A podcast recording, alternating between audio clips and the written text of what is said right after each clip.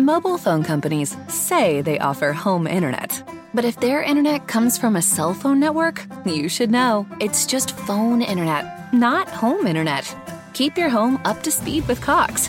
Cox internet is faster and has more reliable download speeds than 5G home internet. Cox is the real home internet you're looking for. Based on Cox analysis of Ookla speed test intelligence data Q3 2022 and Cox serviceable areas, visit cox.com/internet for details.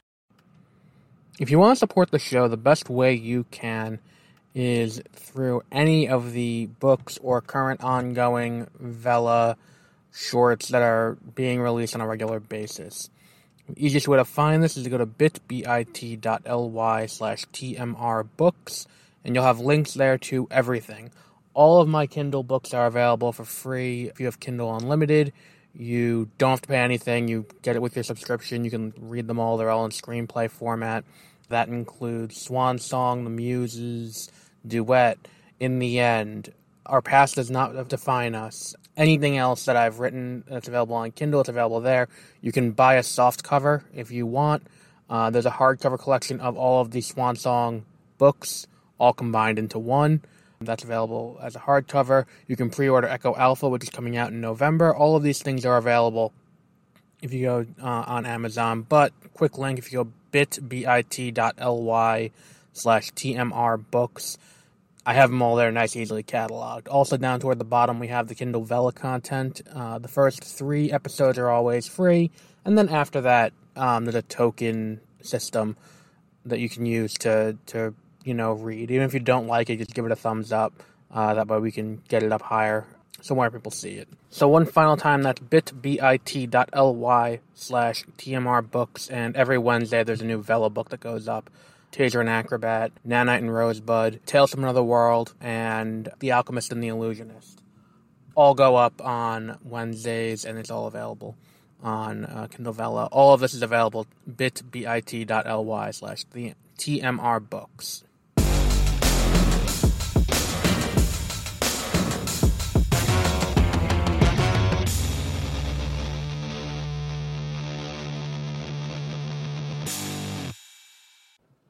Welcome to Beware of Spoilers. I am Adam. Let's discuss episode four of What If. And I'm actually holding in my hands a, a comic that is, you know, similar to this. Uh, what is the true charge of Tempus Fuginaut? And that would be the opening from Tales from the Dark Multiverse Crisis on Infinite Earths, which is a DC comic that I've continually referenced because that's kind of what this show is, is it's, you know, dark takes on what we already saw. Now, the premise of this episode is what if Christine died and Doctor Strange lost Christine instead of losing his his hands the way he did in um in the movie. And for me, the biggest hurdle to understanding the plot of this episode is when you watch Doctor Strange, you don't get the feeling that his relationship with Christine is something that he would move heaven and earth to repair. Like the fact that Christine sees him for who he is in the third act earlier on, the self sacrificing hero, um, it doesn't ring as if it's something that she would um, like he would like that's not a relationship that the conceit of this episode would be able to you know, work under the assumption of. Like, I don't buy that that in the same way that like when you watch Infinity War, the relationship between Star Lord and Gamora is not really the relationship that we've been sold to be the one that's worth the universe ending over. Uh, it's kind of the same here. I don't see the relationship between Doctor Strange and Christine to be the one that's worth destroying the multiverse over, or destroying the universe over. It's got some really cool horror imagery, some body horror, as the Doctor Strange um, that we see in the episode, you know, go and try to assume all the power possible so he can save Christine. It, we we as we see him go through that over centuries, and we see him morph and become grotesque as he does it. Uh, the other thing is, I don't really understand why Christine's death has to be a fixed point in the time in time the same way that like Barry's mom's death is a fixed point in time apparently for DC. Like I, I and, and, and in the same way it's like this episode kind of feels like they're trying to do like a version of Flashpoint where it's like, you know, this character's death is, you know, what caused him to be a hero in this universe that, you know, basically he becomes a hero and everything kind of happens the same way. Um, but then he wants to go back and change it, and then what happens as a result? It doesn't really resonate in the same way that Flashpoint does. Um, again, visually, these episodes are great, and there's something to the story of someone who would move heaven and earth and and do that. And there is a certain like biblical allegory to this, in the same way that like I've described the episode of Frasier with the doors in the spa in the same way, where he gets the letter in the mail and it's, you know, there's this new exclusive spa he didn't know about. And he's like, okay, I want to get into the spa. He gets in and he finds out that there's a door that he can't get into and he just really wants to get in there. So then he pulls strings, gets in there, and then he finds out there's another door. Pulls strings, gets in there, and he finds another door, and he's like, they can't tell me not to go through that door.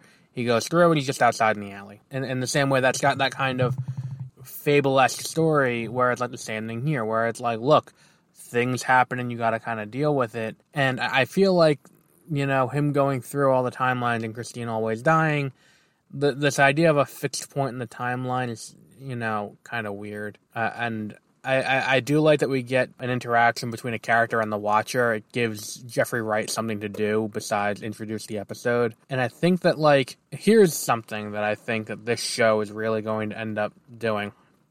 I've seen a lot of speculation that the Doctor Strange that we see in Spider-Man: No Way Home in the trailer is not the Doctor Strange that we're familiar with, not the Doctor Strange that um, you know we see in the movies, because there's a key piece of jewelry that he's wearing in uh, some of the sequences, especially the sequence in the train, on where he's like on the train back, where it's like there's all the trains kind of you know kaleidoscopically going in the air as if they're in the mirror dimension. What's going on there? Why is this you know why is this different? And I think, I think what we're going to end up with is that this could be instead of being Mephisto, which has been speculated, or being um, Mephisto was the big one, but it could be something else.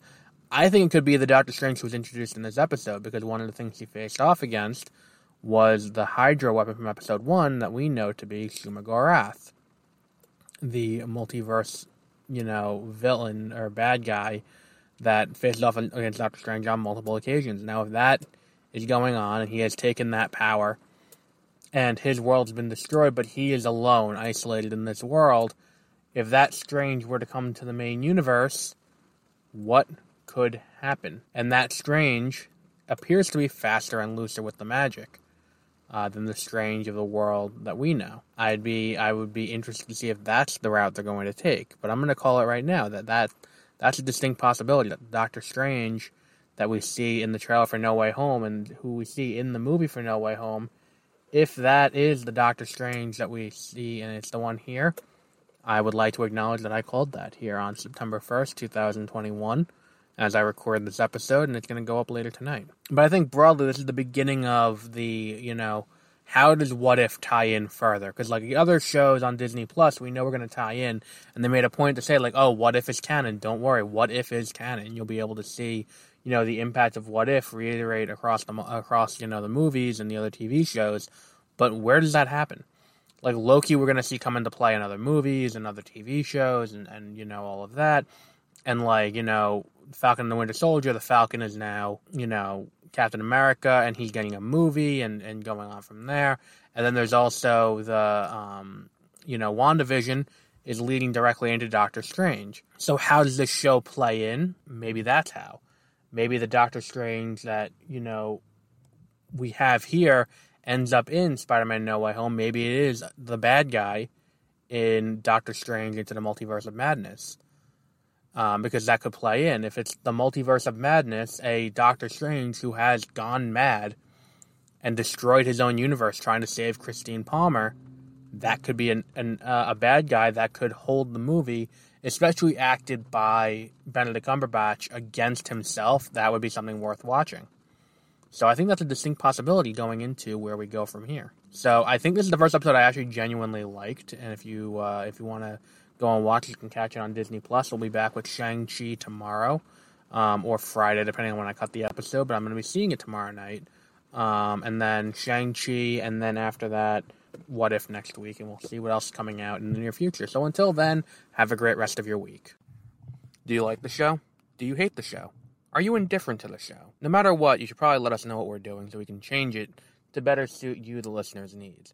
You can go to either bit.ly slash BOS contact, which is a contact form page you can use. Also, you can just email us directly at 30minutereviews at gmail.com.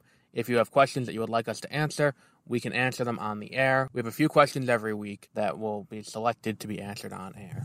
Um, so if you want to tell us what we should do, or if you have a suggestion for a movie or a TV show or something we should cover, go to bit.ly